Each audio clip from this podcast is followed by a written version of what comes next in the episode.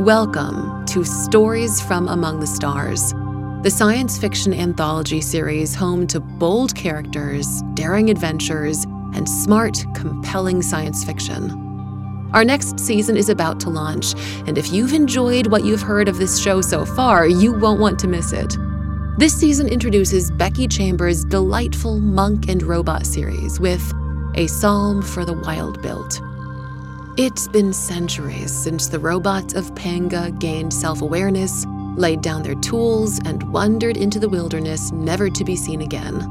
One day, the life of a tea monk is upended by the arrival of a robot who cannot go back until the question of, what do people need, is answered. But that is not an easy question to answer. We'll release one episode every Tuesday beginning May 24th and it will only be available for a limited time. Be sure to listen or download by July 26th so you can hear the whole thrilling story.